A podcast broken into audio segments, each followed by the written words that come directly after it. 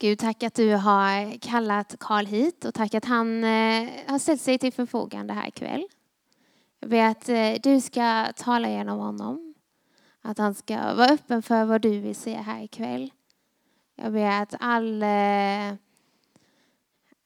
all form av prestige eller tankar på hur jag ska göra nu, hur ska jag säga nu och oro och någonting sånt ska försvinna. Du bara ska, Karl bara ska känna sig trygg här och att han ska vara klar på att du är med, att det är du som gör det här. Han får bara vara ditt verktyg här ikväll. Och jag ber att vi som ska lyssna ska hålla oss vakna, att vi ska hålla oss riktigt alerta och kunna ta in det som, som sägs. Herre, öppna våra hjärtan för dig och hjälp oss att ta emot vad du vill säga här ikväll. Amen. Amen. Tack. Rubriken för det här kvällsmötet är Med sikte på målet. Och eh, det har jag ju förberett och funderat över. Och på vägen hit så blev jag eh, väldigt konkret medveten om hur viktigt det är att ha sikte på målet. Jag körde från Ängelholm och någonstans i Munka Ljungby så började tankarna snurra. Och jag hade inte riktigt sikte på målet, så jag såg inte Örkelljungaskylten. Jag har kört till Örkelljunga många gånger. Eh, man ska svänga vänster om man vill köra väg 114 till Örkelljunga. Men det gjorde inte jag. Utan där satt jag i mina tankar och funderade och helt plötsligt så var jag framme vid E4. Eh, då är det ju så väl att E4 också går upp hit, så det var inte kört. Eh, men det blev en liten omväg, jag kom hit senare än vad jag hade tänkt mig. Och Eh, hade jag då haft sikte på målet, varit uppmärksam efter den här Örkelljungaskylten så hade jag ju varit här eh, den tid som jag hade tänkt mig. Eh, så det, både i, i det lilla i vardagen, men också då i livet i stort, så spelar det roll var vi har blicken fäst. Vad är det vi har vår uppmärksamhet på? Var har jag mitt fokus? Vad är det jag lyssnar efter? Vad är det jag tittar efter? Vad är det jag söker efter? Och då är min fråga till dig som sitter här. Har du någon gång försökt att förändra dig? Eller förändra någonting i ditt liv? Är det någon som har försökt förändra någonting i livet någon gång? Ja. Kanske där kring nyårsafton, en och annan som har satt upp mål för året. Någonting att sikta på, någonting det här ska eh, det här, ska det här året innebära. Och i år ska jag minsann. Eh, eller i år ska jag minsann inte det här. Och så någonstans där eh, 15-16 januari så känner man att det är skönt att det snart är nyår igen så man kan få ge nya löften. Det är därför vi har bikt här ikväll. Det är så med oss va? att vi vi upptäcker saker i våra liv eh, som, inte, som vi kanske inte är nöjda med. Eh, och så vill vi ha förändring och vi försöker hitta olika sätt att, att förändra det här. Eh, och det kan gå bra en stund och det kan, det kan skita sig rätt rejält också. Antingen så sätter man upp en, en strikt metod och bestämmer sig verkligen att nu är det nog med det här, nu är det nya tag, ny vardag. Eller så kanske det är så att man har gjort så ett antal gånger så att istället så blir det uppgivet. Och eh, man bestämmer sig för att det är ändå ingen idé, nu struntar jag i det här.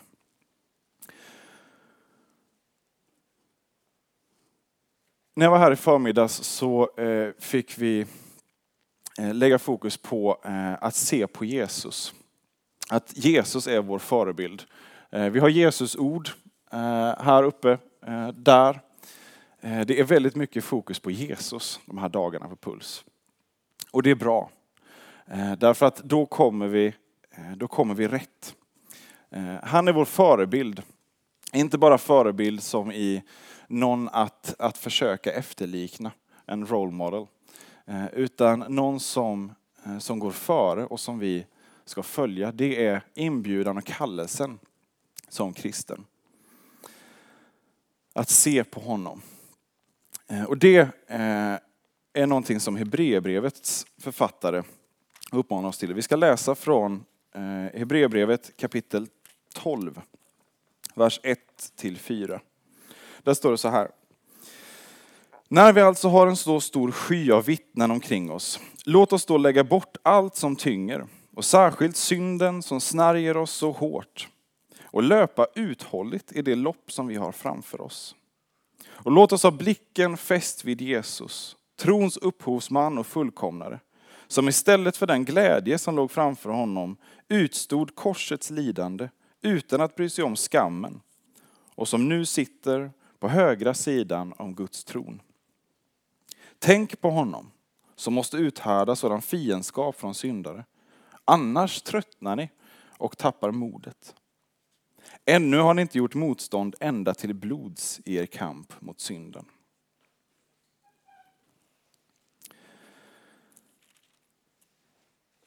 Håll blicken på, på Jesus. Tänk på honom. Om vi längtar efter förändring i våra liv så måste vi gå till källan. Källan med i det som, eh, som vi behöver förändra såklart också, men källan för hela våra liv. Om jag vill, eh, vi har köpt hus nu i Ängelholm och eh, försöker på det här med att eh, bygga om och så, så att det ska passa eh, som man vill.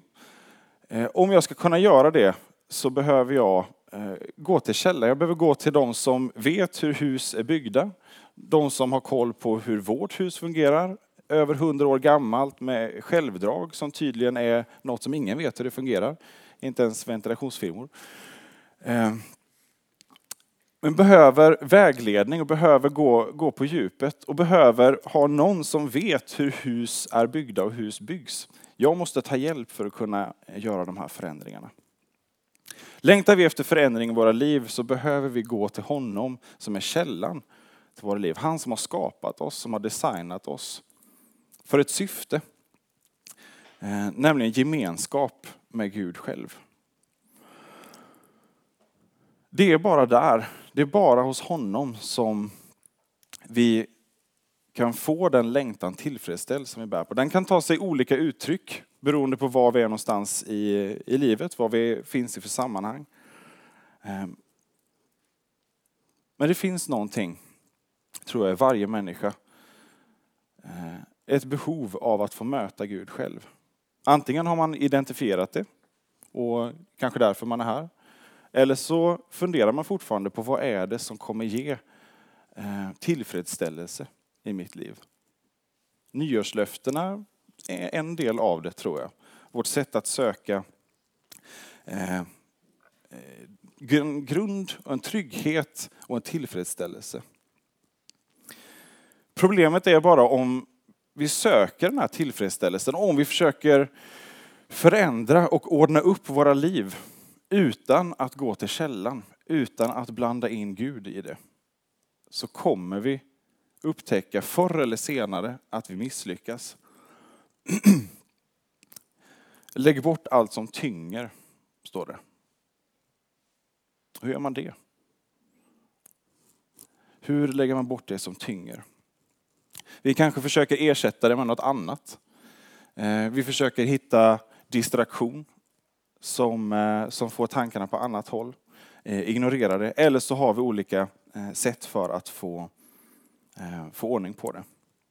Problemet med synden, som, som vi hör om här, synden som snärjer oss, är att den förvrider hela vårt perspektiv, hela vår förståelse av Eh, Eh, av oss själva får oss att eh, istället för att ha blicken på Jesus, ha blicken på oss själva.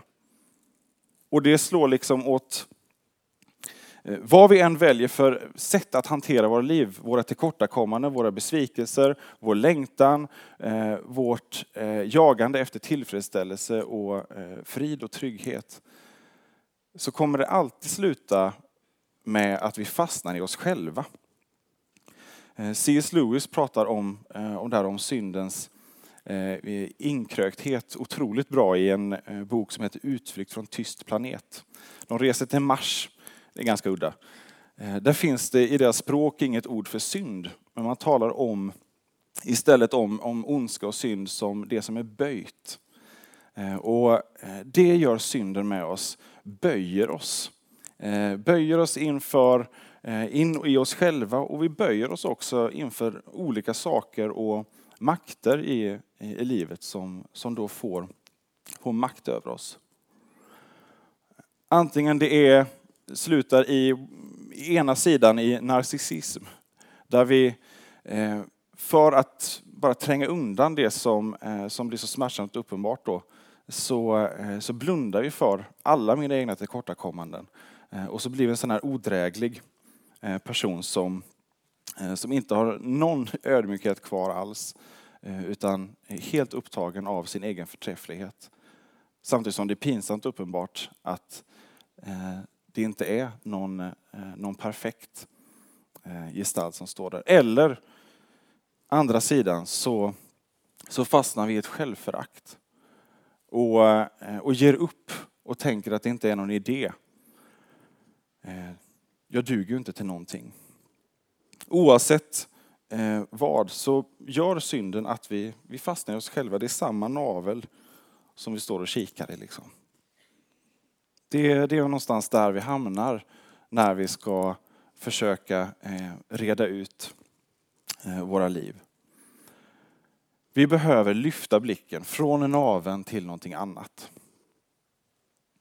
Jag har faktiskt sprungit ett lopp en gång. Det står här om, eh, om livet, en bild för livet här, det kristna livet, att, eh, att uthålligt löpa loppet. Jag springer Göteborgsvarvet regelbundet. Ungefär vart tjugonde år har det blivit hittills. Så om tio år är väl dags igen. Och Eh, jag var otroligt glad för Eh, att det fanns en målgång. Efter ungefär fem kilometer så började jag längta otroligt mycket efter den här målgången. Det var en sån här överenskommelse. Vi springer Göteborgsvarvet nästa år för att komma igång med årets träning. Och någonstans där eh, två månader innan man känna att nu blir det bråttom. Jag behöver känna på det här hur det är att springa egentligen. Eh, så där var kanske inte målet till så mycket hjälp för träningen. Men under själva loppet så var det, eh, ja, men när man började bli trött, då sjönk jag ihop eh, och var blicken ner och var liksom fokus på att få ena foten framför den andra. Och sådär. Men efter ett tag så upptäcker jag att längs med eh, banan så sitter det skyltar. 21 stycken skyltar där det minskar en kilometer för varje skylt. 21 kilometer kvar till målet, 20 och så vidare. Eh, eller om det var tvärtom, hur långt man har sprungit. Det var i alla fall skyltar som, som berättade om kilometrarna.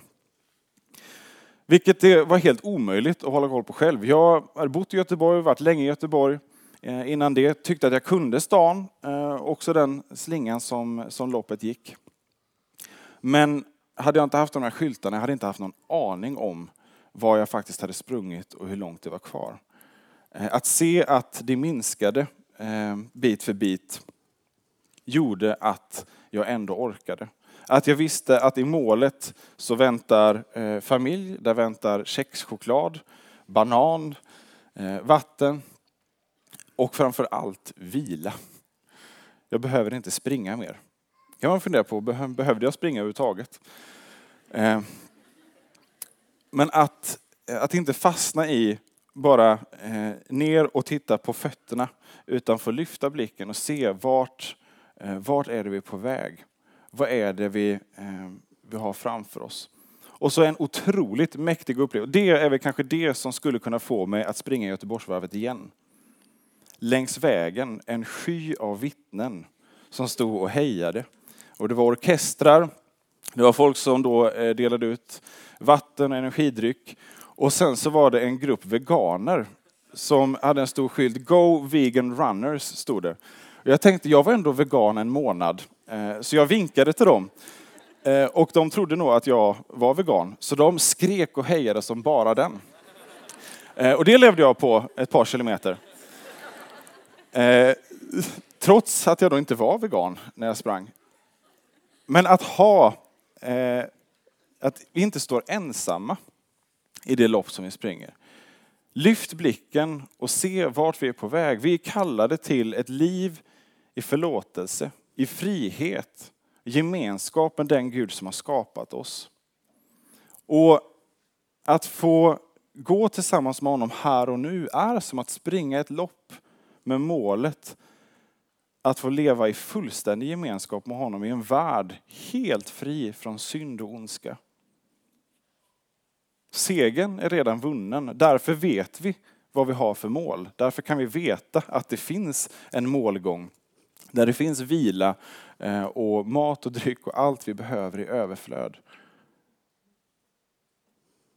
Det Jesus har gjort, det han utstod på korset. Han har vunnit seger över synden, över döden, över djävulen. Målet, att få se det fullbordas vid Jesu återkomst. Vet vi det, då har vi någonting att fästa blicken på, någonting att längta efter. Och ger oss kraft och uthållighet att löpa loppet genom livet nu. Varför? Därför att vi har en sky av vittnen som redan har sprungit loppet, som väntar på oss, som hejar på oss. Och vi är inte ensamma löpare. Jag vet inte hur många vi var som sprang Göteborgsvarvet, men det var också någon mäktig känsla av att få springa tusentals tillsammans. Jättelöjligt egentligen, springa en runda i en stad. Eh, men folk var euforiska över att dela den här gemenskapen. Hur mycket större är det inte att få dela gemenskapen med levande Gud? Att få ha syskon över hela världen. Peru hörde vi om. Fler syskon ska vi få i Peru. Eh, och över hela världen finns det syskon som springer samma lopp. Som kämpar samma kamp. Som prövas i samma uthållighet som du gör, som jag gör. Och vi springer inte mot okänd ort. Vi springer hemåt. Det är hem vi ska. Vi är främlingar i den här världen. Från den dag vi döps och tas upp i Guds familj så är det ett främlingskap i den här världen. Och det känns av. Eh, och det gör det till en prövning. Men fäst blicken på Jesus. Fäst blicken på honom som har satt upp målgången. Gjort den redo och klar. Fäst blicken på Jesus. Och fästa blicken på Jesus, det kan låta fint och eh, bra och enkelt. Men det är, det är inte så lätt. En som har fått fästa blicken på Jesus är hans lärjunge Johannes. I Johannes uppenbarelse så får vi läsa om, det är sista boken i, i Bibeln, så får vi berättat för oss hur Johannes får möta Jesus i en syn. Där Jesus lyser så klar, så strålande ren och helig att Johannes faller ner och inte kan möta hans blick. För det lyser för starkt. Det är, för, det är bara för mycket. Så att se på Jesus är inte så enkelt. Därför att det sätter ljus på våra liv. Eh, och på vilka vi är och vad vi, eh, vad vi har och vad vi inte har. Att sätta ljus på Jesus, att sätta blicken på Jesus och komma med den inbjudan uppmaningen till människor kommer att väcka förundran, kanske nyfikenhet, men det kommer också provocera.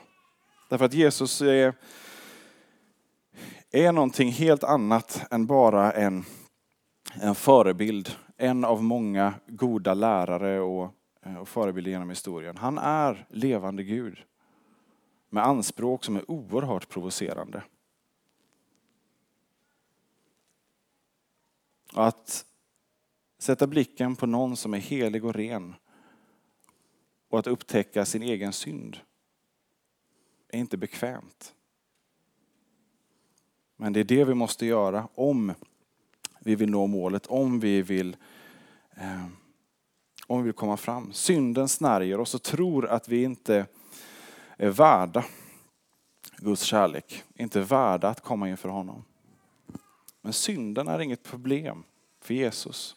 För oss innebär synden massa problem. Men för Jesus är synden inget problem överhuvudtaget. Därför att han har utstått korsets lidande utan att bry sig om skammen, utan att bry sig om smutsen och mörkret som, eh, som synden och som det onda innebär. Därmed är synden inget problem. Det är en öppen inbjudan att få fästa blicken på honom. Och få göra erfarenheten som vi kan läsa om mängder med människor i Bibeln, vittnesbörd genom historien som har fått möta Jesus och kanske trott att det är dom som väntar. Att det är förakt som väntar när det blir uppenbart vilka brister jag har. Men istället få göra erfarenheten att det som finns i mötet med Jesus är nåd, förlåtelse, befrielse från det som snärjer. Ett nytt liv.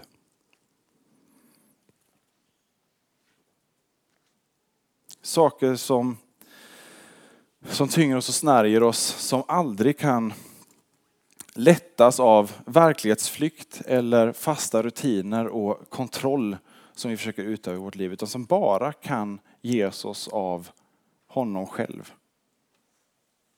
Därför behöver vi hålla blicken på Jesus, bara Jesus. Bara Jesus. Så ta den chansen. Ta chansen att fästa blicken på Jesus. Ta chansen att ta inbjudan och uppmaningen från Jesus att följa honom. Att löpa det här loppet. Ännu har ni inte gjort motstånd till blods, står det. I en annan översättning, ännu eh, har ni inte dött i er kamp mot synden. Du lever. Alltså är det inte kört.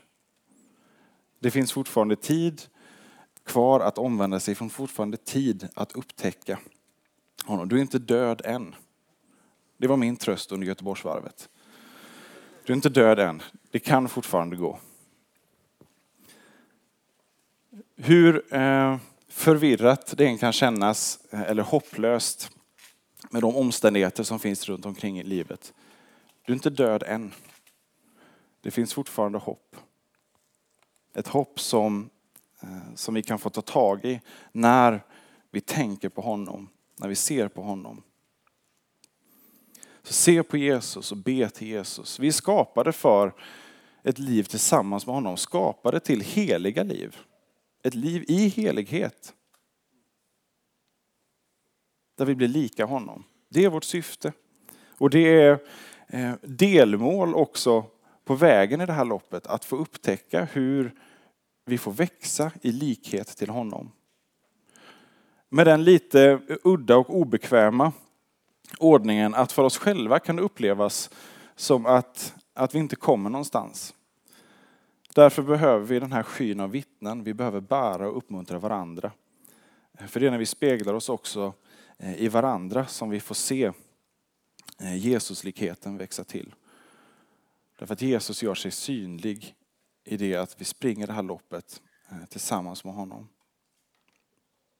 Ett kristet liv är inte ett liv som är fritt från smärta. Det är ingen eh, quick fix eller positivt tänkande-filosofi eh, som, som lovar att utradera alla hinder på vägen. Det kommer vid målet, vid målgången. Där kommer vi få se att alla hinder är undanröjda. Men under loppet så det är det kanske så att det kristna livet det är lite mer som Taffest än som Göteborgsvarvet. Eh, vi kommer stöta på olika hinder. Eh, vi kommer vara tröttare än vad vi, vi någonsin har upplevt förut. Och kommer fundera, är det verkligen värt att fortsätta? Tänk då på honom som har utstått korsets lidande. Jesus hade inte gett sitt liv på korset om det inte var värt det. Han som vet allt valde att ta all synd på sig din och min, för att ge sitt liv i utbyte. Det är inget lättvindigt gjort. Och det är ingenting han har gjort i onödan. Kan vi få förstå det? Något av det bara. Att det här gäller inte bara en utvald grupp. Utan alla människor. Att det gäller dig att det gäller mig. Då har vi fått tag i målbilden, måltavlan. och kan få gå eh, och springa det här loppet med eh, en uthållighet som inte kommer av oss själva. Och som så många gånger så är det frustrerande för det är kanske i backspegeln man ser eh, vad det faktiskt handlar om. Är vi mitt uppe i det så är det eh, svårt att göra en bra och välavvägd analys kanske. Men uthålligheten och tålamodet, alltså springa loppet tillsammans med Jesus, eh, är någonting som vi kommer få se, eh, Framförallt framför allt i efterhand. Oerhört frustrerande, särskilt i vår tid och vår kultur. Vi pratade här på lunchen, jag och några stycken som satt åt om hur jag åtminstone upplever att det blir svårare och svårare att ha tålamod med saker. Jag tror att de här är en bov i dramat en, någon form av Snapchat-kultur. Där det är liksom eh, instant eh, gratification. Alltså hela tiden så behöver vi eh, direkt tillfredsställelse, direkt svara på meddelande, eh, direkt nya uppdateringar. Det gör någonting med, eh, med vår förmåga till långsamhet, till uthållighet. Men kraften till uthållighet kommer inte av oss själva utan av honom som har sprungit i loppet för oss och vunnit det för oss. Jesus Kristus. Blicken på honom så finns också orken och möjligheten att få springa det här loppet och få segra. Har vi inte blicken på honom, tappar vi blicken på honom, vilket vi kommer att uppleva från gång till gång, eh, så studsar vi fram och tillbaka mellan prövningarna mellan det som, som utmanar oss i livet och som eh, är på väg att sänka oss. Kanske kan eh, jämföras också med ett, ett slagfält. Ehm, nu är det ju snart dags att göra lumpen igen för folk. Är ni taggade på det ungdomar? Värnplikten. Jag antar att vi har ett gäng här inne som har gjort lumpen också. Har vi det? Ja, tack så mycket för det säger jag. Eh, vi hoppas på er om det kniper. I lumpen så är det, jag har inte gjort lumpen så jag vet inte alls vad det handlar om. Men jag har förstått eh, på mina vänner som har gjort lumpen att där är det supernoga med disciplin och rang och det är befäl hit och dit. Eh, och det är stenhård disciplinövning. Av en väldigt viktig anledning. När det bränner till, när man hamnar i strid, så kommer man snabbt förlora fotfästet ute på slagfältet. Om man inte vet vem man ska eh, kolla på, vem som ger order. Eh, ett gäng soldater yra som höns ute på slagfältet, blir snart nergjorda. Men ett gäng soldater som är trygga med sin befälhavare, som är ett sammansvetsat team som vet att de kan lita på varandra, som vet vem de ska följa och som tar beslut i rätt tid kommer kunna strida effektivt. Och så är livet, ett slagfält. Eh, det är en, en strid i världen om vår uppmärksamhet, om, eh, om vårt fokus, om våra pengar, eh, om vår eh, lojalitet i valtider och sådär. Men framför allt så är det en strid om våra liv och våra själar. Den striden har vunnits av Gud. Den striden är redan vunnen. Ehm.